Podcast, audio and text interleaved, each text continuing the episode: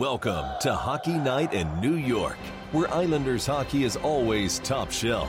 Whether you got your start as a Dynasty veteran, a Milbury survivor, or you were born into the Church of Trotz, Hockey Night in New York is your home for all things Isles. Now, here are your eclectic hosts, Sean Cuthbert and Christian Arnold.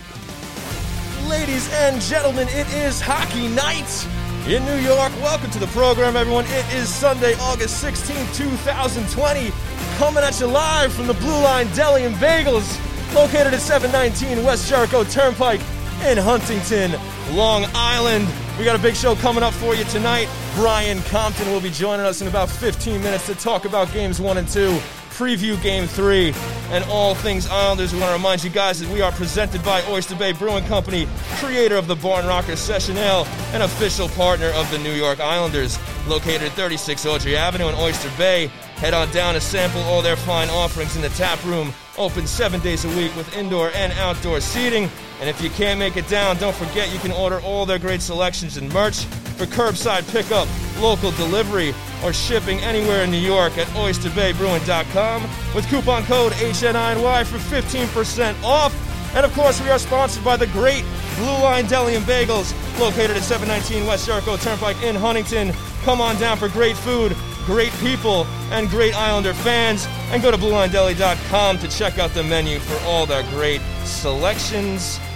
Christian Arnold, how are you? I'm doing good. Up a little early today. Excited to be here at Blue Line Deli and excited to see what happens today in Game 3. A big game for the Islanders. A chance to go up 3 0 in the series and really put a stranglehold uh, on this first round matchup with the Washington Capitals. It's more like hockey day in Yes. New York, actually. but we're happy to be there. Breakfast at Blue Line. Excited here. Look, you couldn't have asked for a better start for the New York Islanders against the Washington Capitals. They open up the series two games to none.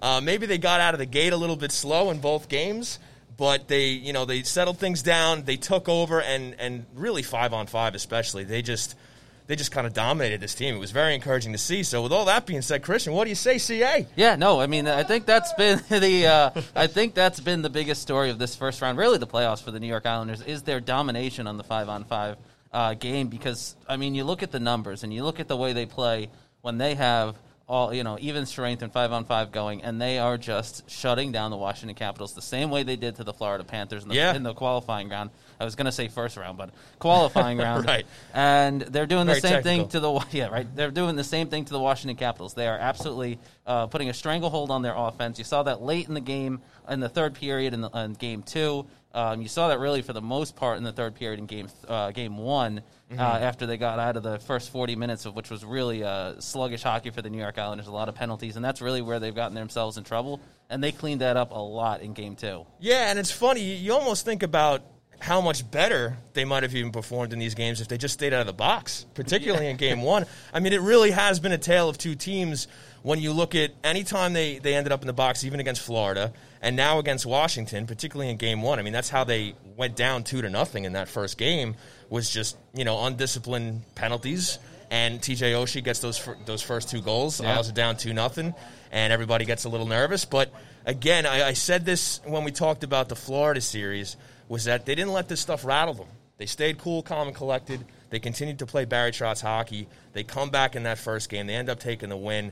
And here we are, Christian. I, you know what? I don't know how many people expected a two nothing lead in this series, but here we are, and we're, we're about ready to get get going for Game Three at, at twelve o'clock. I'm sure there were a lot of people ready to uh, just say the Islander season was done after the first 40 minutes in game one. no, So, but yeah, it is miraculous, and I think to to a greater extent, you look at the fact even how much the Islanders played better on the special teams game in uh, in game two, and the fact that I mean, granted, they only capitalized on one of those power plays, but that's really all they've needed. If you look back historically in this playoffs playoffs this year. The Islanders all but one game. They've only scored one power play goal in all the games they've won uh, in each of those games. So all they've needed is one really to, to come away on the better side of that. And then they keep the Capitals limited to about two chances yesterday, which was huge compared to the seven that they gave them in game one. Right. And it, it was just a different ball game. Yeah, and, and I think you kind of have to harken back to the way they started this season, I mean, that's kind of the team that they look like right now. And that was the big question coming into this return to play. What Islander team are we going to see? Is it going to be the team that was, you know, losing seven games in a row prior to the shutdown? Right. Or were we going to see something more similar to the team that won, you know, what's that had a 17 game point streak? Right. Now, that were pretty much, you know, dominating teams left and right. And you know, good news for Islander fans. That's that's the team we're seeing right now. Yeah, no, I don't. I don't think there was really any question, and it becomes uh, it puts a greater emphasis on the fact that the Islanders really were banged up for a better part of the second half of the season, and they really struggled there. Right, that was the big re- big thing. They struggled on defense because they lost a lot of their depth guys. Ryan Right. uh, Adam Pelech gets hurt. Um, they have to really rely on Noah Dobson to, to step up, and he, he did a fine job. Like, you know, we've said it a number of times. Yeah, he, yeah, he did yeah. a fine job, and I'm not trying to take anything away from him. Uh, but then you bring in Andy Green, that stabilizes things a little bit more. And now that you have Adam Pelech back, you have an opportunity. Andy Green has played lights out in that role with Nick Leddy, and it's made Gotta it hard for, for. Barry Trotz to take him out of the lineup. So you look at the healthy Islanders compared to the Islanders that were playing, which is kind of hamstrung together there in the second half because there were so many injuries. You had so many Right. injuries up front too. Cal Clutterbuck, uh, Casey Cizikas. Um, so I mean, you just you think about that and you think about all the different factors that have gone into it. When this Islanders team is healthy, when they are able to play their style of hockey, their game, um, you know, the Barry Trotz style, they are a dominant team that can play with any team in this league, and I think they've proven it in the first in the qualifying round against the Panthers, and now against the Washington Capitals, who on paper should be a much much better team than the Islanders. Right, and you know we don't want to get ahead of ourselves here, but you say all those positive things, and then I don't know if you saw, but you have PK Subban on his podcast saying he wouldn't be surprised if he saw the Islanders go to the Stanley Cup Finals. Now, are we here sitting here ready to say that? I don't know. Uh, Do I think it's possible? Absolutely, but you know it's funny how two games already has you know this this this positive outlook now on the on the Islanders playoff run here. Yeah, certainly it's it's changed a lot of people's tune. I think that it, it's a realization and a wake up call. And look, if there was any year that the Islanders were going to go to the Cup final, it'd probably this be this year, just because everything else has been so wacky that just the Islander it'd be like the Islanders and the Arizona Coyotes in the Stanley Cup final, something ridiculous. I'll take where, it. where you're just like, what is going on right now? It would just be the the pinnacle of 2020 at this point. Right. So you mentioned Andy Green. Let's talk about him for a second. Johnny Boychuk gets hurt uh, earlier on in this return to play. Everybody's wondering whether he's going to be ready to go for Game One. Andy Green gets some gets some uh, you know practice in there with Nick Leddy, and it turns out that Boychuk is healthy for Game One, but it looks like you know Barry Trotz elects to stick with Andy Green, and he's been great next to Nick Leddy, as you said, and, and you, you almost might argue that. Nick Leddy's game is kind of picked up because of Green coming in. Yeah, yeah. I mean, it it hasn't hurt by any stretch of the imagination, and that's such a big thing for the Islanders to have. You know, three three defensive pairs that really can get the job done. And um, you know, like I was saying earlier, you have a healthy Islanders blue line, and then you have the depth that they have.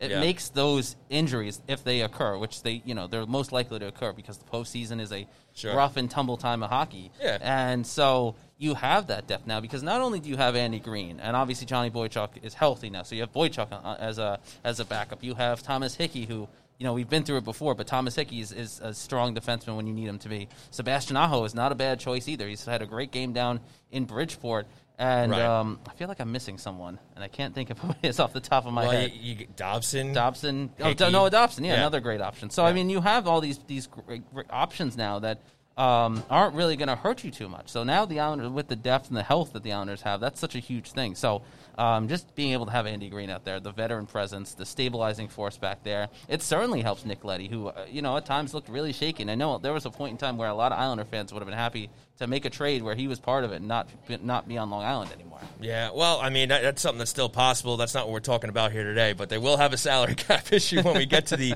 quote unquote summer or at least off season once all is said and done here. But yeah, very promising things with, with Green coming into the lineup.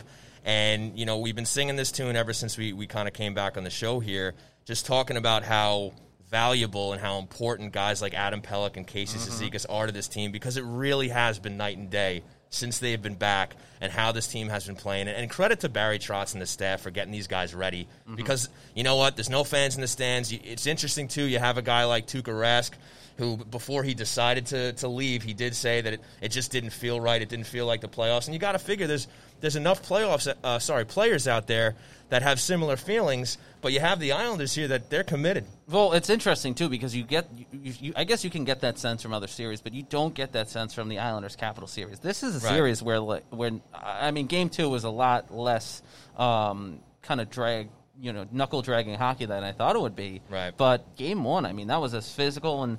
The, the hype was certainly around it. There was certainly a, enough to put there and say, "Wow, this could be a really physical series." That people were talking about it rivaling, uh, rivaling the 2015 series, which was one of the toughest a lot of these guys have played as well. Right, and we're going to look at the games a little more in depth. We got a couple minutes before we have to invite Brian Compton onto the show.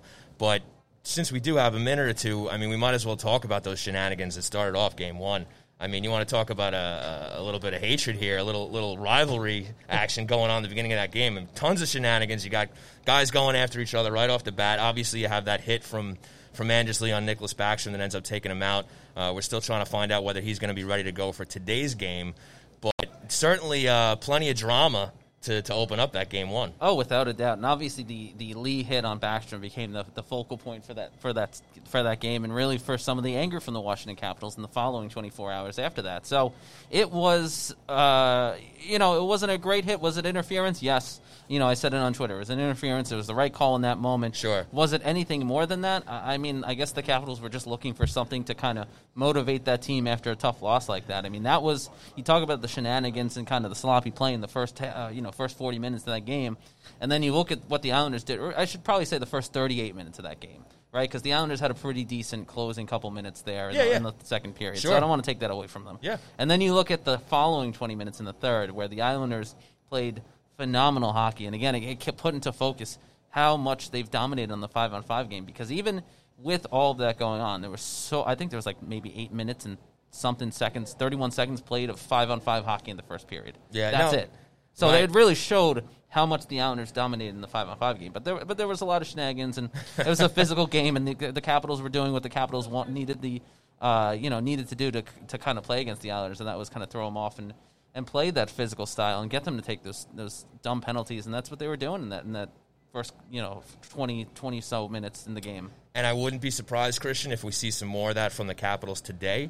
But right now, folks, we got a break because we're going to bring Brian Compton from NHL.com onto the show. So we want to thank you all for tuning in for this early breakfast edition here at Blue Line Deli and Bagels, located at 719 West Jericho Turnpike in Huntington, Long Island. We're going to take a quick break.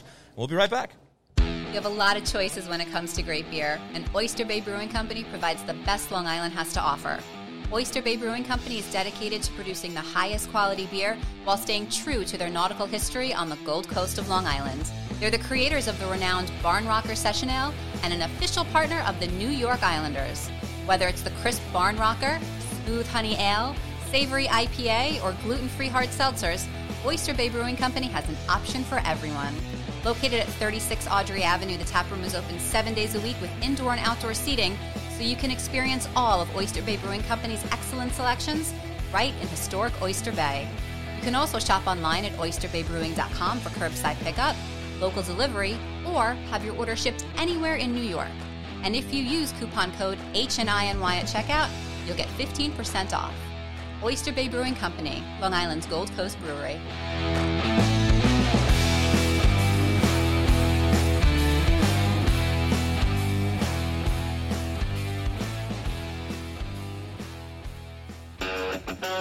The only thing better than a great Long Island deli is a great Long Island deli run by die-hard Islander fans. Blue Line Deli and Bagels located at 719 West Jericho Turnpike in Huntington will make any Islander fan feel right at home with its familiar blue and orange theme and Isles decor. Blue Line Deli and Bagels proudly serves Bagel Boss bagels along with breakfast favorites, hockey-themed heroes, quesadillas, salads, fresh-made smoothies, and much more. So stop on in for delicious food, a clean atmosphere, and a happy staff ready to greet you with friendly service no matter what team you support. Want to place an order for pickup? Call 631 944 3222 or visit BlueLineDeli.com to check out the menu and order online. Blue Line Deli and Bagels, where the great selections will have you saying, yes, yes, yes.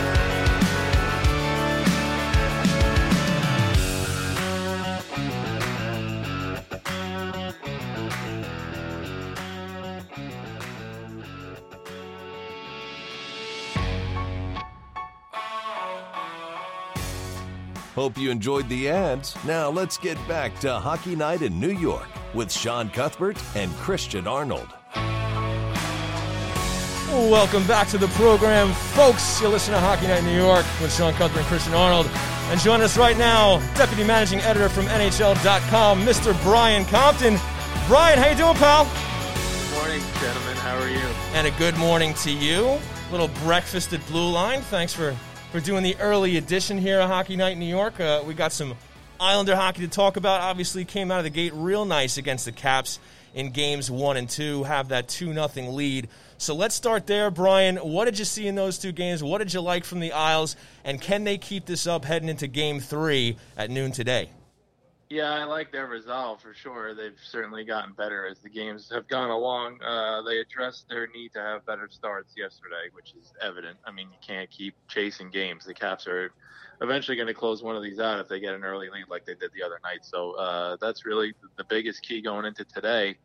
Um, but I mentioned this on Twitter the other night. I've never seen a three minute sequence like we saw in the third period. It, it, was just, I mean, the fact that the Caps could not leave their zone for three minutes. I mean, it, the puck took three trips to the neutral zone for about 10 seconds, and that was it. I mean, the rest of the time, the puck was in the Caps end. I mean, even Scott Mayfield is pinning the puck along the right wing boards for yeah. 10 seconds so they could make a change. I mean, it was just insane. So, um, I don't know if that was message sending to, to the Caps. I mean, if if they don't have pride after that, uh, I don't know what's going to spark them. So we'll see what happens today.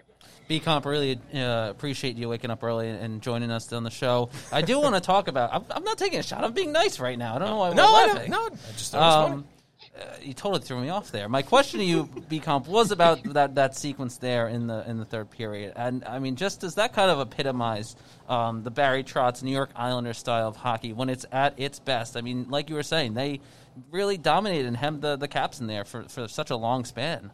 Yeah, I want to say yes, but uh, like I just said, I've never seen anything like that before. so. Uh, um, I'm sure he was probably in awe too, standing there on the bench because that's just uh, that's basically un, unheard of. I, like I said, I've never seen anything like that before. But yeah, I mean, Trotz hockey is you know forechecking, getting the puck in deep, swarming the opposition. Um, you know, it all started with, with the Pageau line, Pageau, Brassard, and, and Leo. Um, and I asked Anders about it yesterday. Is that contagious? I mean, and, and, it clearly was because it was just one line after another. Brock's line got in, got in on the fun. Um, Barry was was mixing lines. He had Anders out there with Casey. Um, no matter who was out there, uh, the puck was just behind the Capitals net or in their zone for sure. So, um, are we going to see more of that today? I can't imagine we will because it, it's like I said, it's so unheard of. But um, if, if they can if they can establish their forecheck early, it's certainly going to bode well for them here in Game Three. For sure, and you know usually it's it's goals and big plays that get you excited, but give me that any day of the week. you know, give me the, that yeah. three minutes of hemming them in the zone, and and that gets me up just as much as a goal does. I mean, it was great stuff. Um, I want to talk a little bit about the beginning of Game One. You have you know some fire right away. You have some fisticuffs. And it almost looked to me, I want to know if you agree, Brian, was this maybe a strategy for the Caps? You know, you saw what happened with the Panthers and the Islanders, where basically whenever the Panthers got on the power play, they were putting goals in. They see that the, the PK for the Islanders have been struggling. Do you think they were trying to maybe get under the Islanders' skin a little bit to, to get things going in game one? I don't know if they were trying to get under their skin. Um, I thought they I thought that they got the call right. I thought it was a penalty on Anders, but then after that, that should have been the end of it. He clearly, yeah. to me, was not trying to injure Nicklas Backstrom. There's no history with Anders Lee doing this stuff. right, right. Um, Barry said he understood Todd Reirden's stance after the game. He's just protecting his players. Um, I don't even know if Todd clearly believes that that was a predatory hit because I think everybody right. else would, would, disagree with him. Um, look, the Islanders have shown you over these first two games, and really since Barry took over that they'll play any style that you want to play. Um, but I think this is the most well-equipped team to beat you any way that you want to play. Having said that, the Islanders do not want to get into a five, you know, five four six five kind of game. They want to play right. this style moving forward. If they do, um, this could be a really enjoyable summer for Islanders fans. Talking with Brian Compton, uh, covers the Islanders as the uh, deputy managing editor for NHL.com. You can follow him on Twitter at bcompton NHL if you're not already. Uh, B Comp, obviously, one of the big storylines of this the, the series of this postseason really has been the play of Anthony Beauvillier, and I, I mean just the almost coming out party we've seen uh, from the 23 year old. What what do you think has been uh, the key to his success in the postseason. And I mean, how much has that impacted the Islanders' success here uh, on this run as well? Yeah, I think it's not to take anything away from Bo because he's been as good as you just said, Christian. Yeah. I think this is just another case of Barry Trotz bringing out the best in his players. Um, Brock Nelson's game has been elevated five levels since Barry Trotz became the, the, head coach of the team. I mean, let's be fair, right? So um, I think it's just, the line is really clicking right now. Bo seems to be in the right spots. Um, but he's also been, you know, really tenacious on the forecheck, and that that goes back to what we were talking about earlier about the, the style that Barry likes to play. So, um, Bo's been fantastic. Good for him. He's a good kid. Um, and that whole line has been great. Brock's been great, and Josh Bailey. You know, the Isles Twitter can trash the guy all they want. he he has he has been he's quietly been one of their better players since this postseason got underway. Yeah, and you mentioned Josh Bailey. I do want to I want to talk about him a little bit because I think that, and I mean, you, you, we've known each other long enough. You know, I've been a big proponent of Josh Bailey for a very long time, and um, I think Islander fans really have seen the um, benefit that Josh Bailey, the, the advantage that Josh Bailey brings to the Islanders lineup the last couple years, just because of the big goals that he scored in the postseason. Um, but to you, B Comp, what what is it about Bailey's game away from just those big game mo- big game goals? That really makes him such a crucial part of this this Islander roster? He probably has the highest hockey IQ on the roster. Um, he's just a brilliant, brilliant player. Um, he gets rid of the puck quick. He knows where guys are going to be probably before they even know where they're going to be. Um, he's solid defensively. He's just really good in all three zones. Is he is he ever going to be a 30 goal scorer? No, we know that. He's a pass first guy to begin with um, but he, but he's just he's just a really really intelligent player and the kind of player that Barry Trotz loves to have out there. No doubt about it, Brian. And just before you came on, Christian and I were talking about Andy Green getting inserted to, into the lineup to take over for Johnny Boychuk. How do you like his game next to Nick Leddy? And uh, I guess you keep rolling with him, right? Because the way they've been playing uh, against the Caps so far. Yeah, Andy's been great. He's been uh, it's really a seamless transition once Johnny went down. And I, I talked to Andy about it the other day. Nobody wants to see anybody get injured, but um, you know, the way that he played in that exhibition game against the Rangers, um, it was going to be yeah. really tough to keep him out of the lineup. And obviously, you know, Barry went with the guys that got him there. I get it. Um, but once Johnny went down and the way that Andy and Nick have just clicked um, since the start of game two, it was just going to be near impossible to take him out. You know, he said that Johnny's handled this well. He wants to win as well as everybody else. So um, it's just another example of just how tight knit that, that room really is. It's great to see talking with Brian Compton from NHL.com and, and B Comp. Uh, we Sean and I were talking about it a little bit before. It seems that the uh, some of the rest of the hockey media in the hockey world have kind of jumped on the Islanders bandwagon a little bit here with the success of the team, and obviously PK Subban said the you know the way the Islanders are playing right now, he could almost see them being in the Cup final. As, as I mean, we're not trying to jump the gun a little bit here, but but out of out of my own curiosity, I wonder where you stand as far as how deep the Islanders can go right now in the playoffs. Well, if this is the way that they're going to play, they're going to be a very, very tough out. I'll say that. Um, I still don't know how they match up against teams like Boston and Carolina. Mm-hmm. Those two teams have always given the Islanders fits. Um, but this is a different group, man. I mean, once, um, you know, having those extra few months for Adam Pelech to heal and for a guy like Pageau to get himself more acclimated and have a training camp with these guys, um, I've said this to you guys multiple times over the last few months. The teams that go far in the playoffs are the teams that are deep down the middle. Um, and I would put these four guys up against anybody still playing in this tournament. They are really, really deep down the middle. Um, Casey's line really wasn't even going against Florida. They're starting to, to get going here against Washington. So um, Pageau is a big game player, as we've already seen. Um, Brock's been great, like like I said, and um, you know, I'd like to see a little bit more out of Mathew Barzal, to be honest. But if, if he gets going, my goodness, I mean, these guys are going to be really, really tough out. Yeah, it's it's great to see, especially with how discouraging the, the, the end of the season was for them. But they really are seeming to fire on all cylinders here. But there's another important piece of the puzzle here, not just those those deep four centers, but also between the pipes. How about uh, you just discuss a little bit about how Varlamov has performed here? You know, not only against the Panthers, but now here against the Caps. Yeah, he's been good. Uh, I wasn't crazy about the first goal to, to sure. the other night. Um, that's probably one that he should have had. But then he, when it was a three-two game, uh, about uh, I want to say seven minutes into the third period, he made a really, really big save against John Carlson to keep it a one-goal game. Uh, and the Islanders just seemed to go from there. Obviously, the, the Ovi had that one chance with an open net on the power play a few minutes later. Um, but after that, I think the Caps only had one more chance the rest of the way. So the the guys in front of him are clearly helping him out. Um, but Varley, more often than not, so far has made the big save when he has to, and that's crucial. Becomp, I was curious. I, I, I kind of asked the guys the other day on the Zoom call this, but I, I, was curious your opinion as well about the role that, that Barry Trotz and the coaching staff has in all this success too. I, you know, I referenced the uh, quote from John Tortorella the other day about him kind of equating their role as guidance counselors in this whole thing, uh, and I was kind of curious to, to get your take on where you stand on, on where Trotz's role is with the Islanders' success right now. Well, look, it's a good team, but they're not where they are without Barry Trotz, and that goes back to the day that he put his name to a piece of paper to sign. I mean, that's just the he and Lou have just changed everything here. Um, he's one of the best coaches in the NHL. I know some fans would say the best. That's fine. You can go there. I'm not going to argue with you, but um, they're just so everything is has been so different. You know this, Christian, since the sure. moment he got oh, here. 100%. It's just been so different in every aspect. So um, I like what we saw with with the with the forecheck the other night in the, in the in that three minute sequence. I don't think you're seeing that if another person is coaching this hockey team. It's just um, he just oozes confidence in these guys from from one through twenty on the roster. It, it's really really it's it's you got to admire the job that he's done. It's crazy. It is a, a, beautiful sight to see, Brian. But something that's not so pretty right now, if we want to nitpick this Islander team here in this return to play, we talk about how dominant they've been five on five, how good defensively they've been. For, for whatever reason, it's not translating on the penalty kill. It seems like whenever they gave the Panthers an opportunity, whenever they've given the, the Capitals an opportunity here, pucks are getting into the net. Is this is this a product of a, of a poor penalty kill that needs to get it together, or is it more because they're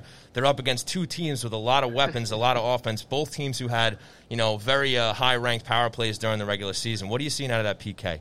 Yeah, I think it's a little bit of both, Shawnee. They they do need to be better on the PK, but at the same time, there there are there have been so many weapons over these first two rounds.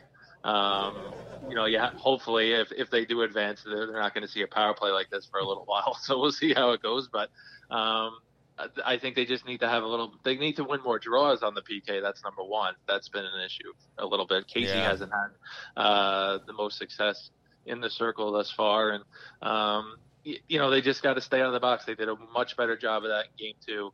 Um, like you said, they they've been so good five on five. If they can just stay disciplined here throughout the rest of the series, the odds are going to be pretty strong. They're going to advance here.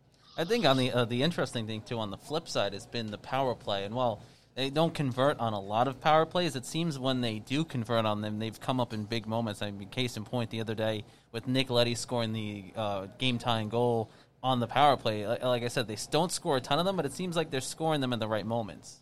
What a shot, too, right? I mean, yeah, that right? came out of nowhere. I mean, I think a lot of people were surprised by that rocket. Um, and I think that's part of it. I think they've got to bomb away a little bit more from the point. They, they continue to look for the bumper, which is great if you can get it off because it's only from 20 feet out. Um, but with guys like uh, with Pulock and if Leddy can, can fire the puck like that, um, I think they need to do a better job of getting the puck back to the blue line and firing away there. Well, Brian, we're almost an hour away from puck drop here on Game Three. What do you expect to see out of this game? I mean, you got to figure there's going to be a pushback from the Capitals after going down two nothing. We, we're constantly getting reminded about what they did the year they won the Cup under Barry Trotz. They went down two nothing to Columbus. They rallied back to take that series and eventually the Cup. So, what are you expecting out of the Caps and the Isles for Game Three?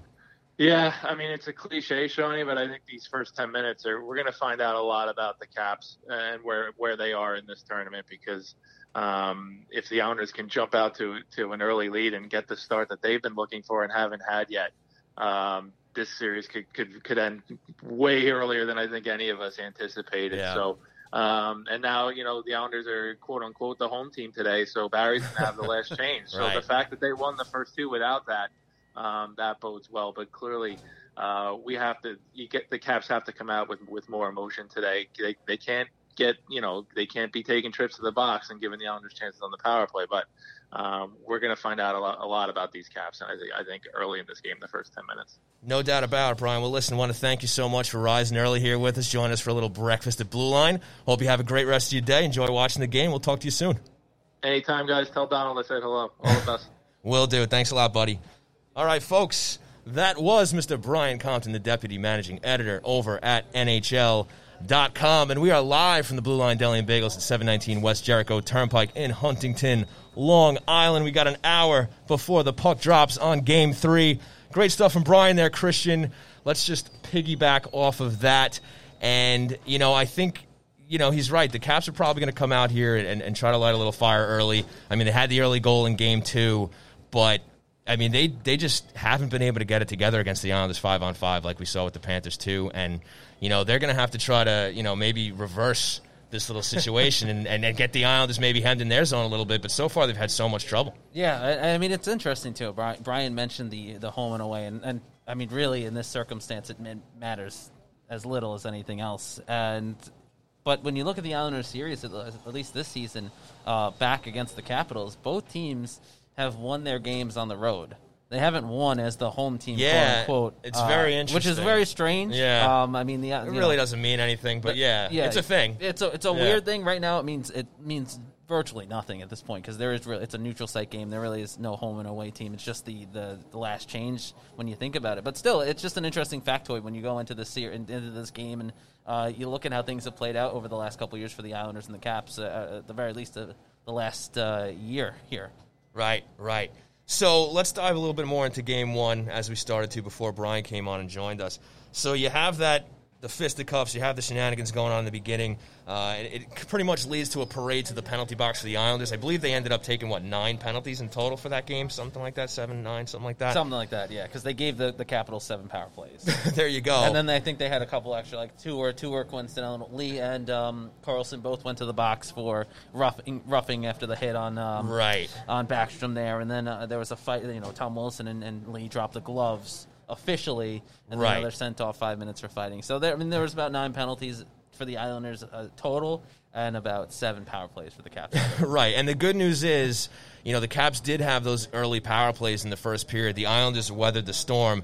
It wasn't until the second period where the Caps started clicking on the power play, and they put up those two goals from T.J. Oshie, but you know, I, I want to go back to kind of what I brought up with Brian, and I, I, feel like from the outset that might have been something that the the Caps might have been trying to do here was get under the Isle skin, and because it kind of worked. You know, you have Matt Martin taking a, an undisciplined penalty uh, up against the board. I think it was an interference call, a little unnecessary. It was avoidable. I feel like maybe uh, the Caps got the, the Isles adrenaline flowing a little bit there, and they got them off their game. They took them off that five on five play. So they, they certainly scouted the Island as well before the game started. Uh, the good news is is that it wasn't enough, and that the Islanders were able to weather that, like I mm-hmm. said and then they were able to kind of turn the table, settle down, play discipline through the through the second period into the third, and they end up taking that game over. Yeah, no, and I think it, it goes back to one of the big things we, you know we've been talking about, or, or people have been talking about for, for, a better part of this playoffs is just the resiliency of the New York Islanders. And you look at, um, it was funny. So I text, I did text you the other day about the I don't know if you remember us talking about this, but the person who put out the the ages of the average age of all the teams in the postseason. Right. And so there was actually a reason I was texting you about that. Okay. it wasn't just because I was expand, bored Christian. and I was like, well, I want to find something out interesting. Sure. It was the fact that perhaps the fact that the Islanders are an older team, older team, and put that in quotes. Sure. But the fact that they're, I guess, one they're the younger oldest, than me. Yeah, there's they're the oldest team in the tournament maybe that's the goes to why they've been able to be so resilient over the last couple games, especially. They have a very mature group. You know, these guys are now veterans. They've been in the league a couple years. They, uh, for the most part, they all have some sort of playoff experience under their belt in yeah. some fashion or another. Uh, there, you know, there are guys there that have rings uh, from winning cups uh, with with other teams. So that that's huge to have in the locker room. Sure. And so you have that all combining. Plus, you have a, a you know Barry Trotz behind the bench who I agree with BComp that the Islanders are where they are, and, and, a huge part thanks to the system and the, and the coaching yeah, of Barry Trotz. Whether whether Barry Trotz wants down. to, yeah. yeah. whether Barry wants to take credit for that or not. Sure. Um, but that it's just the reality of the situation,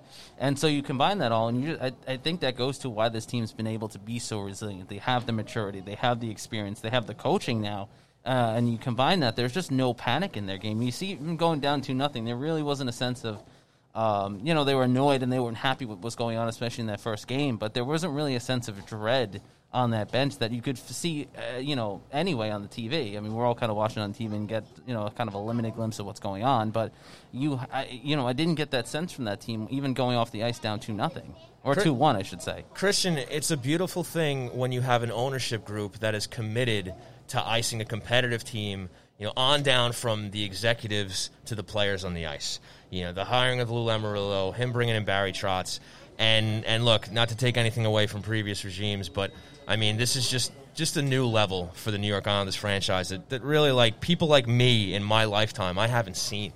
I mean, you know, you talk about the previous ownerships like Charles Wang and, and, going on back, and whether they weren't willing to put money into the coaching staff, whatever the case may be. Now they're paying Tr- Tr- Barry Trotz top dollar, and he's delivering hands down, especially with the roster that he has. Mm-hmm. So it, it just speaks to, to how you know from it starts at the top, and you can turn a franchise around. And here we are talking about the, the New York Islanders being up two nothing on the Caps.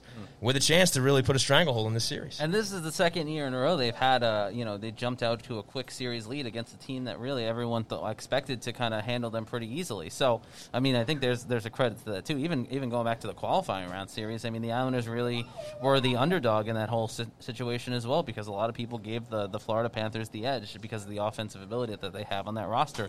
And this time around and I've actually I've used your your metaphor that you used I want to say last week about mm-hmm. the the um, the old school video games and you know the next boss kind of kind of yeah, situation. right. Um, but I, it's it's worked out really well and I think it's a great it's a great kind of metaphor to use in this situation. The Islanders played a tough team in Florida. Uh, they come in and they're playing a much more complete team in the Washington Capitals and the, uh, you know outside of some um, you know less than great play on the penalty kill and the man advantage at times. The Islanders have really played well and dominated in the five on five game, and they've dominated them because they've just been able to play their style of hockey. And again, it goes back to that coaching. Yeah, and Christian, I have to say, uh, you know, again, you don't want to get ahead of yourself, but the way this is going, it really reminds me of, of last year against the Penguins. Because you have a lot of people that probably took Pittsburgh heading into that series and you certainly didn't think it was going to be a four game sweep for no, the Islanders. Absolutely not. But you have some similarities where, you know, the Caps end up they end up going up in both games. Mm. They take the lead, and I'm pretty sure the Penguins did the same thing in the four games, at least three of the four games against the Islanders I, last year, where I, the Islanders had to fight back. I know for a fact games three and four in Pittsburgh, the Islanders gave up the first two goals early, and then you had Jordan Eberle and Brock Nelson. Um, leading the charge the other way, and then they got a couple quick goals back, and they just they just took the, the Penguins right out of the game, and yeah. they deflated their entire game plan. And that's the similarity that I'm seeing here. And perfectly, you bring up Jordan Eberle because we're we're seeing playoff Jordan Eberle again. He's, I mean, that goal he scored in, in game one was huge. I mean, they were they were pretty close to going going into the third period of that game down two nothing. Mm-hmm and you know, he, I guess he catches Braden Holtby a little off guard. He yeah. cuts across there, puts the shot on. Definitely, definitely something that should have ended up in Holtby's glove. It doesn't. It goes off the glove. It goes in the net. Gives the Islanders life, and they play. They from there on, they play that cool, calm, collected game that they've been playing here under Barry Trotz. They take the game over, and the third period is just a work of art. They come back, they tie the game early with that Anders Lee goal, mm-hmm. and, and then they pretty much clamp it down after they get the lead, and there you go, game one to the Isle. Yeah, no, and I, I mean, the, Brian was talking about the top line and, and them getting going, especially in the, in the, last game, and I mean that's such a huge thing in this, in this series, I should say. Uh, that's such a big thing because the Islanders are going to need all those all four lines. You see now, it's funny. I, I, last week um, you know, we were talking, and I said, uh, you know, this this is not an Islanders team that's going to win these games 5-2, 4-2, and here they are. They're winning these games 5-2, yeah. 4-2, and just right. making me look like a fool. But you look at the offense. it's easy to do. Uh, that's true. That's very easy to do. It's not that hard. But you look at the offense, and you now have that top line going. You have the the yes. bow and the second yes. line going. And they they haven't stopped since the start of the postseason. Right. Um, right. The third line has continued to look look strong. You know, um, Brassard and Pageau. You got you know. Um, and then the fourth line is they're they're doing exactly what you need them to do. They're throwing the body around. They're being physical. They're creating some opportunities as well. Matt Martin and Cal Clutterbuck getting on the score sheet the other game. I mean, that's that's a rarity. And and I think you know we were watching the game together over at Oyster Bay uh, Brewing, company, and, and, I said to you, you don't lose a game that Matt Martin scores a goal because it's just it happens so infrequently, and you you just know things must be going really well when he's he's getting his name on the score on the on the game sheet, and it's not for a fight. Right, and and just before we move on to game two, I just wanted to also point out. I mean, look, the, the game winning goal, shorthanded, great effort by Brock Nelson to pounce on the puck there in the corner. A little miscommunication between Holtby and Ovechkin. Nelson pounces, make, makes a great play, who is also my X Factor for this series, by the way. just want to remind everybody. But he makes a great pass to Bailey, and he just deposits it right into the opposite corner. And there you go. They, they get the lead, they clamp it down, they take the win. And we can move on to game two now, and, and give me another perfect segue because I think – game two was was kind of the coming out party for the fourth line, where you know, like, look, they had been doing their job previously to that, but I mean, they were extremely noticeable. Yes, they had two goals. You had one going off Clutterbuck's glove. You have right. the great tip in by Matt Martin, but I think we really saw the identity of that identity line. You know, in that game where you know you had shifts where they were just you know, keeping the caps, you know, hemmed in their own zone, banging bodies, right. you know, chipping away at them. It, they end up getting rewarded with the goals. And look, it, it's you're not going to get all four lines going every game. And you know, when you see that second half of game two, that might have been really like the first sign of this this team really firing on all cylinders. Yeah. So if they can keep that going, the outlook's real good going into these uh, next couple of games here. Without a doubt, and I mean, again, you, you, pinpoint a moment in these games where, where you really just see the Islanders at their best, and then uh, you know we've been talking about it at length, really this entire show, and that again is that sequence in the third period where the Islanders hemmed the, the Caps into their own zone for you know two three minutes there, and, it, it, was just incredible hockey. And, and like B Comp was saying earlier when we when we had him on, you just I, I don't think. I mean, uh, you know, I'm a lot younger than him, but I, haven't, I don't think I've seen anything like that in, in, a game in a long time. So that, that that was an incredible sequence, and the fact that the are able to do that, they're able to again dominate the five on five game, and um, even cashing in, uh, you know, the the power plays. That's that's huge. Getting those power play goals at the right, right moments. Look, no, we all know that the Islanders are not an offensive team uh, in the traditional sense, where they're going to put up a ton of goals. Like, again, I say that as they've scored five goals right. in the first. They scored right. nine goals to the first, four, you know, two games of the series. But yeah. traditionally, we, we all know, especially sure. this, this, there's two empty netters in there. Yeah. yeah. So um, insurance goals help, man. Insurance goals help. But sure. but you look at that; they're getting the goals at the right time. They're getting the, the, the points at the right moment because again, that Nick Leddy goal doesn't happen. Uh, on, uh, if it doesn't happen on the power play right there, maybe it's a different game. You know, the, the momentum's not necessarily going in the Islanders' favor. Right, and you know, I think it was Butch Goring on the broadcast was saying it was even a little surprising to see Leddy take that shot because usually he's looking past on that power play setup. He takes that shot, and it's funny. You watch the replay, the slow mo replay, and you just kind of see the seas parting at just the right moment for the puck to find its way you know, into the net. I mean, it was just a perfectly timed, perfectly aimed shot. It goes in, so that's that's a great confidence booster for Leddy. The definition right there of a seeing eye wrist shot. Yeah, without without well, it was a slap shot. Slap shot. Sorry, whatever. but, you know, semantics. But but shot, yes, jeez. gonna get real technical on me. But but yeah, I mean, you're seeing the power play clicking more than expected. I mean, that's kind of the funny thing like going into this return to play, I thought we were going to see a more successful penalty kill mm. and a more struggling power play. And it, actually, the roles have reversed, where the power play is, has been a little more than serviceable. I mean, look, it's a very small sample size, but the, the percentage has been pretty, you know, pretty respectable here through what, what's it been uh, four, six games, whatever it's been. So you know, that's it's promising to see. Hopefully, they can get the PK going a little bit more. But look, stay out of the box. Just yeah. stop taking penalties, and yeah. then you don't got to worry about it because your game on five on five is excellent. And and that's what they did. Look, the Islanders talked a lot about between game one and game two about the penalty kill, and, and Scott Mayfield. It was really interesting. Barry Trotz was the first one to talk between game one and game two, uh, uh, on the off day or on the practice day, I should say. And you know, Barry was like, the PK did pretty good, da da da da. And Scott Mayfield goes, the PK's got to be better. PK's got it. You know, he was he and he went through the, the like a laundry list of stuff. He's like, not to say it was bad, but yeah. you know, this needs to be better. This needs to be better. And and to their credit, they they cleaned up a lot in the second in the second game, just from a discipline standpoint, and then on the penalty kill. Um, they, they cleaned up a lot and they looked very good. And so when you can keep a Capitals team like that to two power plays in a game, when you can keep them to keep them scoreless, and, and granted, you know, um, some of their big scores have found the back in that TJ Oshie in the first game and Alex Ovechkin in the second right. game. But still, you've limited basically the Capitals' entire offense to two guys for the most part between the, fir- the first two games. Yeah, uh, and, and that's huge. No, look, the Islanders keep the edge in this series if they can stay out of the box. We've we've seen it, you know, time and time again here through these games here. It, at five on five play, they're just clicking. They're they're playing their game But folks, with that being said, we got to take one more quick break. I want to remind you to tune in live or for the archives at HockeyNightNY.com.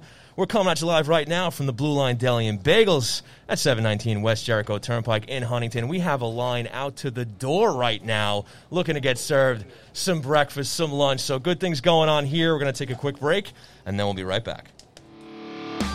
When it comes to Long Island hockey swag, no one does it better than Yes Men Outfitters, the independent lifestyle brand born on the island to support the game, the team, and the players you love. If orange and blue are your team colors, visit YesMenOutfitters.com for a wide selection of themed shirts, hats, hoodies, and newly added masks and tumblers. All apparel is designed and created in house with the same passion and dedication as your favorite team on the ice. So upgrade your wardrobe and show off your pride today by visiting YesMenOutfitters.com. And don't forget to use promo code HNINY for 15% off your order. Yes Men Outfitters. Stick to the system.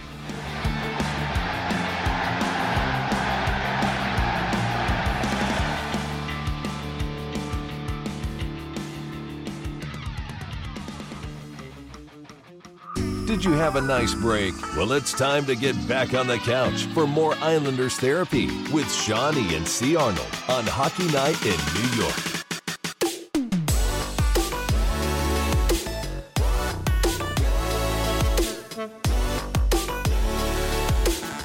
This is Hockey Night in New York. Christian Arnold and Sean. I, I mean, you're the guy who he's Sean's making fun of me. I'm supposed to bring us back. He doesn't turn the microphones on. It's supposed to be the board op over here. Come on, dude, get it together. You know, I got distracted by the, the gritty the gritty doll Oh. in the in the middle of the counter there. Can I can I just say? I mean, there's so many great uh, great hockey decor in, in Blue Line Deli and Bagel Yeah. down here in, in Huntington. No question. but my favorite piece uh, in this building is 100% the gritty doll that's up on the counter right where Which is a little order. controversial because I mean we can't really appreciate flyer stuff too much. No, I do. I don't care. I appreciate everything. It's I love Gritty. I don't care what anyone says. He's my favorite mascot, and he is hilarious.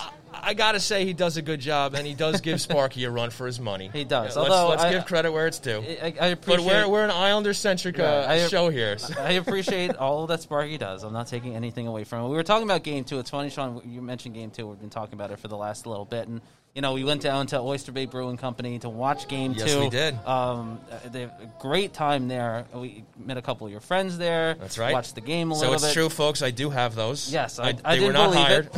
it. I didn't believe it. I didn't think they actually existed. And we, you know, we got to try, try a lot of great beer. Of course, they're well known for their uh, Barn Rocker ale, which was just phenomenal. We tried the um, the honey ale. the summer the summer peach was Summer great. peach that is was excellent. our, be- uh, our beer of the week last week for our um, a hero of the week. That was That's right. phenomenal. That's um, right. So certainly, I would 100% recommend if you can get down there, go check out Oyster Bay Brewing Company, and if you can't, you can order uh, their beer and their merchandise on the website. That's uh, oysterbaybrewingcompany.com. OysterBayBrewing.com. oysterbaybrewing.com, and if you use the promo code HNINY, you will get 15% off That's your right. entire purchase. So definitely give them uh, a, a check out online or go out and, and have a couple beers there and watch an Islander game. Uh, or definitely come down to Blue Line Deli and Bagel here in Huntington, New York, not too far away from where I actually grew up, and grab some great food. Donnie was nice enough to treat us to some uh, breakfast sandwiches before Yes, we started did. the show, and Yes, they were he did. absolutely phenomenal. Fantastic. A little bacon, egg, and cheese. It was a, it was a great way Yeah. to start the day. I was was nice. hundred percent getting lunch. Highly before we- recommended, folks. Before we head out. Highly here. recommended. Yeah, it's it's been great. But game two, Game uh, two. Go back, going back to game two with the with the Islanders. Absolutely phenomenal game, five on five again. They dominated, and then. Um, you just look at the play all around. It's exactly what the Islanders needed, and exactly the style of play that the Islanders needed to get to get back to. And, and really, the biggest surprise for me, anyway, was the fact that it really wasn't about the, the rough stuff in Game Two. There really wasn't that much carryover from a lot of the a lot of the talk after Game One. I mean, you kind of expected the Caps to come out a little more fired up, considering Yeah. they were had all their, their feathers ruffled because of the hit by Anders Lee on uh, on Nicklas Backstrom. And like I said before, look, the, was it an interference call? Yeah. Was it anything more than that? No. And I, Right. I, I agree with B Comp. You know, Todd Reirden's probably going out there and defending his guys and you know trying to keep Dude, his team in the game and locked That's in. the that's It- the but game it's so that they play. It's like, so dumb. Like if, if you remember Paul Maurice, Yeah. after the incident with Tkachuk, you know, in that opening round, you know, you had his skate cut uh, Scheifele, Right. You know, and he says, "Oh, it's absolutely without a doubt intentional." I mean, you got to remember, guys, this game is played at such a fast pace. Now, granted, the Tkachuks have a little bit of a reputation. let's be honest. just a tad, just a tad. But was he able to, you know, intentionally cut the guy with a skate like that? I mean, I, I certainly hope not, but I, I think it's a little difficult to, to say without a But doubt. But all- to, to my it- point, yeah. though, is that this is this is the game that the coaches Yes. play. I've seen Barry Trotz do it when he was coaching the Caps. You know, when think about all the times Barry Trotz probably had to defend Tom Wilson, right? For all the questionable stuff he does. That's but true. this is what they do. That's true. Like, and, and it's and it's hilarious because you look at the reputation a guy like Wilson has. You look at all the things he does, and and then Todd Reirden has the nerve to say that you know Anders Lee's hit was predatory, right? Look, I'm not. Look, It's I just mean, a game. It's all a game. Yeah, it's. I think it's silliness. I think. I I think at the end of the day, uh, uh, the fact that they say this and they think that, you know, people believe it as a hundred percent kind of. Uh, uh, you know, a reality I think is a little silly, but also, you know, I'm not gonna, I'm not gonna get on a guy like. Uh, look, Tom Wilson had nothing to do with with this whole Lee thing. I saw a lot of fans throw that out there, and I was like, look, it's it's two different things. Like, yes, Wilson is a is an idiot, and he does a lot of stupid things. Kyle Okposo put it. You're not wrong. Kyle Okposo put it very well when he called Tom Wilson an idiot in 2015, and that hasn't changed in the Right. last ten in five years. So Yeah. um, that's certainly not, uh, certainly true. But uh, in this circumstance, Tom Wilson's stupidity had nothing to do with what was going on with Anders Lee Well, in that. unfortunately, I think we're going to see more of it. Uh, you know what? I don't know. Like, I if there was any game that was going to be where we're going to see that, especially right after the first game and the physicality of that, I, I would have said it was going to be game two, and we just didn't see any of that. Well, and that played into the Islanders' hands because it prevented that parade to the penalty box that we saw in Game One, which is why I would not be surprised if the Caps come out physical in this Game Three, and you get a guy like Tom Wilson, maybe you know doing something, you know, a little uh, bendy of the rules, something like that, or just you know I- trying trying to rile the Islanders up to goad them into taking penalties of their own. Look, if they're up 3-0 in the series, uh, you know all bets are off. I think that's really when you start to see Tom Wilson really trying to implement his his his style of play, if you will. Um, because it does, you're right. It ruffles feathers. It gets under the skin a lot of a lot of guys, and you know you hate Tom Wilson unless he's on your team. There's no doubt about it. Um, but the Islanders have their own Tom Wilson in the making, apparently, and, and Ross Johnson. And, you know, I found it interesting that that Trotz has opted to keep him out of this series, and he'll do so again in Game Three, and we'll be interested to see in Game Four if that's the same same circumstance. But it's certainly uh, been interesting, especially knowing the, the physicality that these series usually have. The Island Game One certainly had it. Game Two did not. Uh, Yeah. Game Three, we're going to find out. Well, I don't I don't blame Trotz for sticking with the roster. Hey, look, if it ain't broke, you know, Yeah, don't no, no, fix for it, sure. right? And and and, and um, Leo Komarov is great on the on the penalty kills. You know, say what you say what you want about him up front and what he does offensively, but that's not his job. You know, he had a lot to do with that magic in the third Yeah. period. He was, you know, he made that dish to the front of the net, leading to uh, Matt Martin's goal, I believe. So, I mean, he's he's going to be a controversial figure on this team. Not everybody loves him. He obviously has his limitations. He's not he's not going to wow you. But you look at the job that he did in Game Two, and, and I think he, he earned himself a right for people to say, you know what, I get it. Yeah, keep him in for Game Three. the- but it's the it's the same thing. You know, it's the same thing we talk about a little bit with Josh Bailey, and we were talking about Josh Bailey before with B Comp, and I want to circle back because I think that you look at how Bailey played, and it's just been phenomenal, um, game in and game out, and he's he does it quietly. He does it with such. Um, humbleness, and he does it with such, you know, with little flash, and that's fine. But Right. you look at what he does, and he really does bring a, a, something special to the Islanders roster that, that a lot of people are realizing now, or starting to realize. He does. He does. And I feel like we're going to be talking about him in a, in a little bit here. But just uh, to wrap up the talk on game two, you know, outside of that soft goal by Varley in the in the beginning of the game and the slow start by the team, I mean, it's it's a pretty well rounded effort by the Yeah. time you get to the second half. You like what they did 100%. there. And um, I just want to give a shout to, to Scotty Mayfield for having himself a game. The, the, the Islanders' defense as a whole, but uh, he makes that step. You know, he steps he steps up to, to actually. I think it was him who led to the Matt Martin goal. I made a mistake. It was it was it was uh, Komarov was was involved in another goal, but you have you know Mayfield stepping in from the blue line, dishes to the front. Matt Martin makes that deflection, puts it in, and the Islanders are, are, are going uh, you know all cylinders there. So so uh, big shout out to, to Scott Mayfield. And, and, and look, if they continue to play this way, the D continues to clamp down. Uh, I think, like Brian Compton said, this may end up being a shorter series than we expected. Yeah, look, I, I think uh, you know we were talking about it before, and, and uh, obviously we're not counting the, our chickens before they hatch, but certainly the Islanders have proven these first two, first six playoff games. Uh, between the between the two games against the Cavs and between the fi- four game uh, yeah four games four games against the Florida Panthers, it's Yes. all blending together. It's been Yeah, so long. yeah, yeah. Um, It's all happening very fast. yeah, uh, but but uh, they've shown. I, I think we saw it in the, at the beginning of the year during the regular season. But they've shown they can compete and they can find ways to win against any team. And it goes back to really the composure level that they have as a as a as a group and as a team. And it goes back to just the style of hockey that they play and their success when they're able to roll all four lines.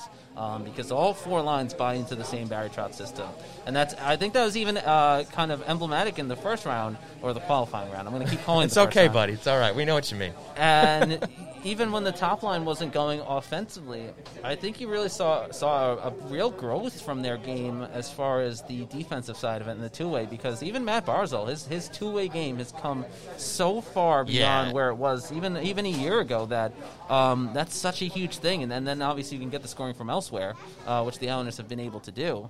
Yeah. Uh, but now that you kind of have everybody going in, in both directions, I mean, this this team is formidable. Yeah, and, and that's a key too. And we, we said it going into this series that the first line was going to have to be a little more noticeable. They flew under the radar in that first series against Florida. They didn't really show up until the last game or so. And you have Barzal flying out there. He's making himself known. Lee obviously gets that huge goal in game one. He gets an empty netter. Uh, I, think, I think he had both empty netters, right? He had game one, then game two was empty netter. No, Uh, Pageau had Pageau game had- one. yeah. So anyway, he's putting goals up on the board. That line is noticeable. We're getting we're getting goals out of Jordan Eberle, so that's great to see. But here's one, I suppose, potential encouraging thing here is. Even with all these good things being said, we haven't seen a full 60 minute game out of this team yet Yeah. against the Caps. I mean, it's pretty much been like give or take, you know, 30 minute efforts here. Yeah, you know, I they mean- slow out of the gate and then they pick it up in the second half. I would even say maybe uh, you know 40 minute efforts, 40 50 minute efforts. Sure. I don't I don't think they played terrible in the first 10 minutes of the first period either. Like you know, it, it, what happened in the first was what is what is was what it was. And They turned it on Yeah. earlier in game two. Yeah. Game one, it took them a little game longer. one, I mean, that was Yeah. like a good tw- 22 minutes really Sure. uh, from the Islanders, and then a rough kind of whatever 38 that is. Sure. Right, if my math is correct. I'm not a great math. We'll, we'll, we'll go with it. It's fine. It's fine. Nobody's keeping track. But yeah, so I mean, like that's that's has to be really encouraging too, because the, the game they come out and they play a full sixty minutes. I mean, that's going to be the game where they just look like the best team in the world. I bet. I bet if you just go off by what we've been seeing, Yeah. in these first two games and the, you know the the. The previous rounds, playoff games as well. I, I mean, the Islanders just are going to look phenomenal when they get when they get a full sixty-minute effort. Yeah, and I think that's the sort of thing that has guys like PK Subban saying that he could see the Islanders make their way to the Cup final. Because the Caps are one of those teams where you talk about, you know, who's got a shot to come out of the East. The Caps are in that conversation. They're part of that group. You know, you got Boston, you got Tampa, and they're probably the, the top tier, right? But then you then you look at you know the Caps. You know they're right there. Some people thought the Penguins they didn't get very far, but but again, this is a team that's well rounded. They have a lot of weapons. They don't have the def- deficiencies on defense like the Panthers have.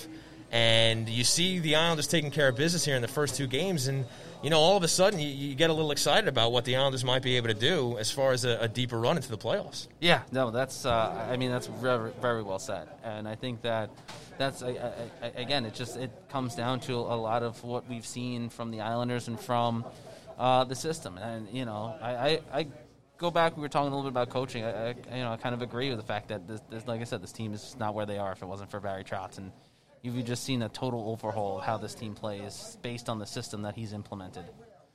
Yes, and with that, Christian, it's time for the hero of the week. And there were some heroes here on the New York Islanders that played very well in these first two games against the Washington Capitals. And Christian, I went first last week, so I'm going to send it over to you, pal. You look at these two games. Who is your New York Islanders hero of the week? Yeah, I mean, I think that for me, it's going to be Josh Bailey. You look at the way that Josh Bailey played in, the, in this in this round. Uh, look, and we were just talking about Josh Bailey before.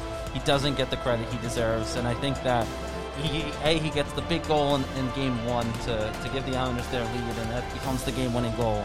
Um, but more importantly, and I think that I, I wrote about this the other day on, on NYIHockeyNow.com, where you have him being so smart and being one of the best playmakers on the team, if not the best playmaker. Uh, and such a strong hockey IQ. You look at what he did on that goal for Beauvillier, and I feel like a lot of people Yeah, that was took excellent. notice. Yeah. And it was just the smart play by by Bailey, and it was the fact that he, you know, he takes the shot. First of all, Bailey doesn't do that a lot to begin with. You know, he's, he's And the guy- speaking of great playmakers, that was a nice little dish from Barzal yes, to get that, it to him. that was too. But looking at Bailey there, he gets the shot, he gets his own rebound, and instead of where some guys are taking that shot and just giving the second effort, the rebound, the second effort. He sees that Beauvillier has the awareness that Beauvillier is Yeah, right there, very and poised, just a little patient, quick yeah. dish over, just like a flick to set up that goal. I mean, that was phenomenal, and I think that again, that was really the perfect example of just the, the prowess that he has when he has the puck and uh, the awareness he has for the guys around him. Well, Christian, I, I would love to disagree with you, but uh, I'm actually going to agree with you. So, the, the hero of the week, brought to you by the Oyster Bay Brewing Company Beer of the Week, that is going to be the great Honey Ale. As Christian mentioned before, we did sample it on Friday night when we hung out there for game two. Uh, smooth, easy to drink golden ale made with the finest ingredients. And a little nugget on that, Christian, made with local honey from Bee Haven in Locust Valley, New York. Did you know that? I did not. How about that? I learned something just now. So, folks, I'm going to agree with Christian here. Josh Bailey is your unanimous hero of the week. And, you know, Christian said it best. I don't really have to repeat anything he said. But look, he had he had a good quiet series against the Panthers, too. I mean, he had a point per game. It was all pretty much assists. Yeah, yeah, that's the thing too. Like, uh, I mean, he already matched. I'm sorry, I didn't mean to cut you off there, but he already okay. matched his playoff total going into game uh, uh, between through the first um, six games here, five games, six games, whatever Mm-hmm. it was, um, five games at that point. Uh, he had already matched his his entire postseason total last from last year in eight games. With the with the six that he had through the first five, Yeah, and look, you know, it's funny because I, I almost feel like, you know, Bailey just needs that extra little, you know, defense as far as on this show or just in Islander, Islander country in general. Now, thankfully, you know, people have laid off him a little bit more over the years, but he used to he used to catch the ire of Islander fans for, for, for a long time, and, and, and you know a lot of it was kind of unjustified. And but you still see some of the detractors now. I still see on Twitter some people giving out about Bailey. It doesn't make sense to me, just seeing the player that he's turned into, and especially under Barry Trotz, but even before then. But you know, even if he's not scoring a big goal, he's always making these these great, like you said, high IQ plays, and he's setting up setting up big goals like Beauvillier's. And I think you know this guy deserves a lot more credit than he's gotten from Islander fans over the years. And he's a big part of why they've been successful so far through the postseason here. And let's not forget, he was the big hero in Game One against the Penguins last year with that overtime goal. right. So That's right. He he plays a big role on this team, whether you whether you like him or not. And look, the top six you would say is is missing a little bit of weapons as it is. So. I think it's a really good thing that Josh Bailey is part of it, and you see what he's been doing so far, and, and, and I think he's going to continue to be a play a big role on this team through however uh, however far this team goes in this playoff run. Oh, without a doubt. I, th- I think we've seen it already, and we're going to see it uh, continue. It's not going to be anything flashy. It's not going to be, um, you know, some of these big game moments sometimes. But I think in this instance, that's that's not a bad thing. You're going to see some quiet, real big contributions from Josh Bailey, and that's a that's a that's a big boost to have on the Islanders roster, and it's a big boost too for Beauvillier and Brock, uh, you know, Anthony Beauvillier and Brock Nelson, who have had phenomenal series as well, uh, playoffs Yeah. really. Yeah. And now that you add a guy like like Josh Bailey, and, um, you know these guys will talk about it night and day. uh, Just how great it is to have him on the wing and a guy that's uh, you know a true playmaker. I mean, you go back to, um, you know, when I talk about Josh Bailey, I go back all the way to when he was playing alongside number ninety one when he was here, and they, you know, people said, "Oh, he's a product of '91." Da da da da da. And I think you're seeing more Yeah. his production dropped off a bit. I'll give him that. Or Sure. not even a bit, but a little bit. Um, you're seeing, you're still seeing the strong playmaking ability that that '91 talked about when he was here, and you know, he said it, you know, to his blue in the face that Right. Josh Bailey is a great playmaker, and, And- we've seen it night in and night out. And you can't even say he's riding Matt Barzal's coattails because he's not playing on his line. yeah. He's getting things done playing with Brock Nelson and Anthony Beauvillier. I mean, they have been the top line for this team so far through these six games. Heading, in, you know, in the in this return to play here, Yeah. which is great. It, it kind of reminds me a little bit of '93, where it wasn't the Turgeon line carrying Yeah. carrying the Islanders. That was Ray Ferraro, Ray Ferraro's line. So little little history there, harkening back to, to some better times for the Islanders which is not a bad thing. when I they made a conference final. Yeah, exactly. That's not a bad thing. Just an update for uh, Game Three heading into it. The teams have hit the uh, hit the ice for warm-ups. It There is just go. crossing the 11:30 mark here, and Nicklas Backstrom is not taking warm-ups for the Washington Ah. Capitals. So it looks like he will not be in the lineup for the second straight game Okay. against the Islanders after the hit by Anders Lee in Game One. So no Nicklas Backstrom. on the ice for warm up. So it looks like he will not play in Game Three. Okay, great little live update there from Christian. Way to be on top of that. We're proud of you for that. so let's just talk a little bit about Game Three here before we wrap things up. Uh, we touched on it a little bit.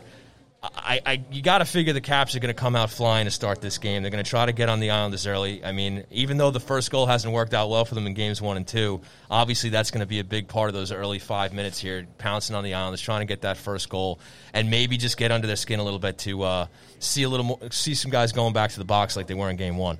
Yeah, no, I mean that's it's it, it's going to be what what what you just said. It's going to be the Capitals trying. Sorry, I was trying to gain my train of thought there as, as I was tweeting, but Excellent analysis. but no, you're not wrong. It's a, it's a good point. The Capitals are going to do what the Capitals wanted to do in the first game. And that was take Sure. the Islanders off their game. And that was send them to the box, re, recreate the the penalty parade that they had in game one, and certainly take advantage of any power play opportunities. Look, the Islanders uh, did a great job of limiting those chances in the first in the second game, not the first game. That was brutal.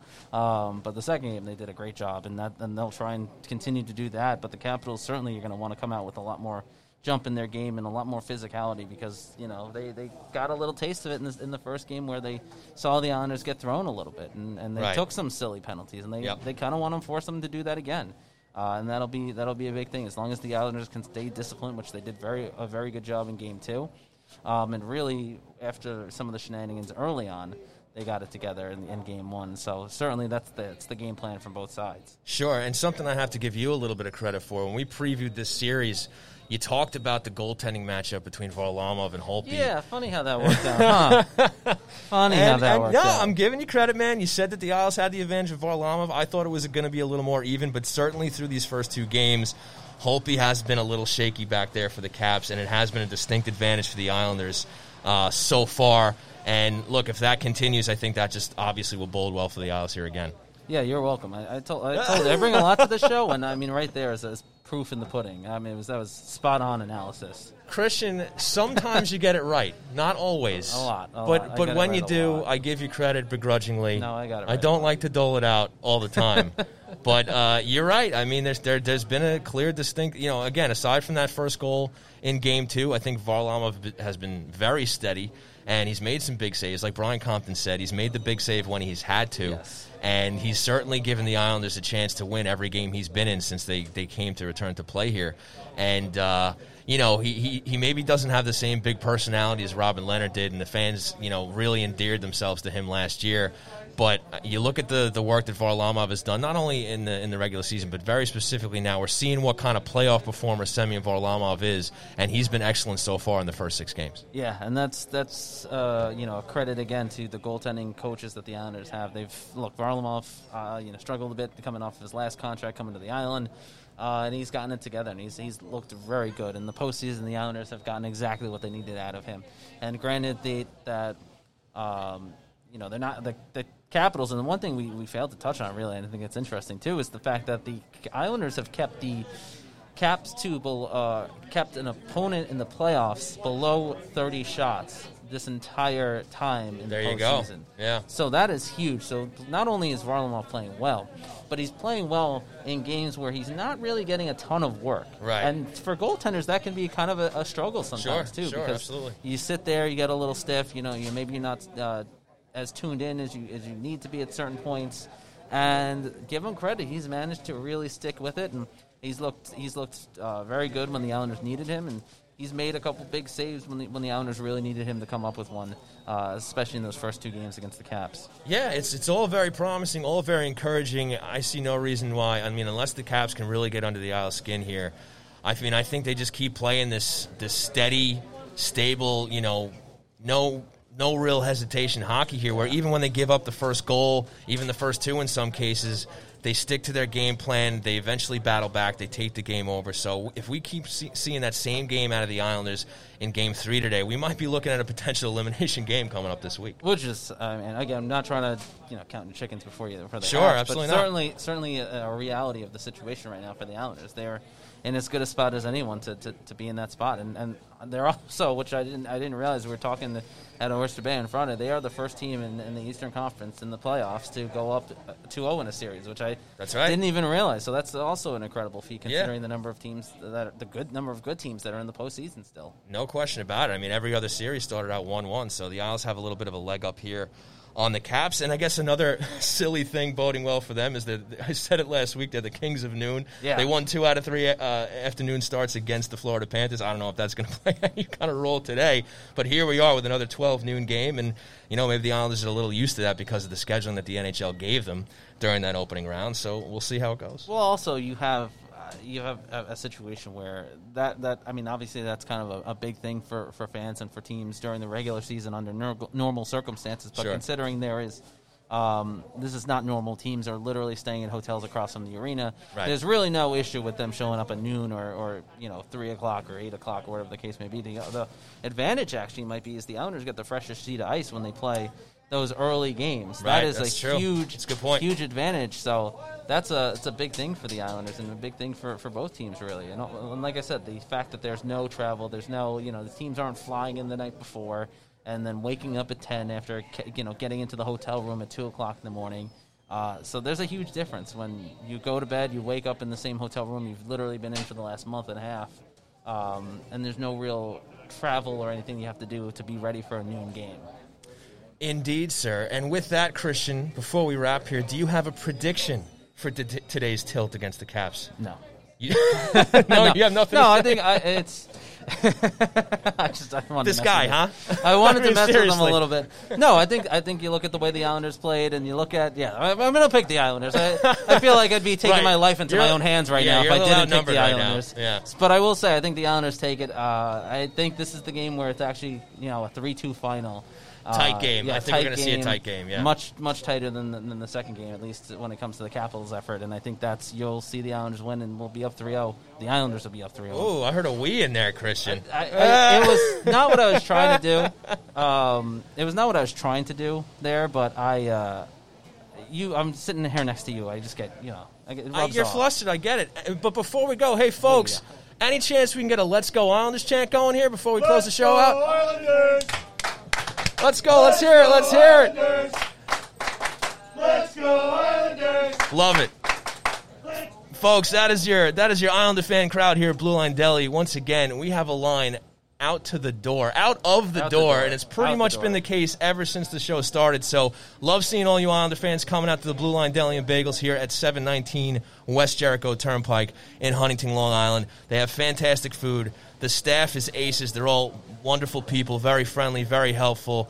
The food is fresh. The food is great. If you haven't been here yet, get yourself on down, whether you live near or far. They're doing great stuff over here at the Blue Line Deli and Bagels. We want to thank them so much for hosting us here today. Uh, it's been phenomenal, and uh, huge thanks to them. But with that, Christian, I think we can wrap up here, Yeah, right, pal? no, I think we've get ready for the game. everything. Yeah. Sounds good. So, folks, with that, I want to send a big thanks to Brian Compton of NHL.com for joining us earlier in the show.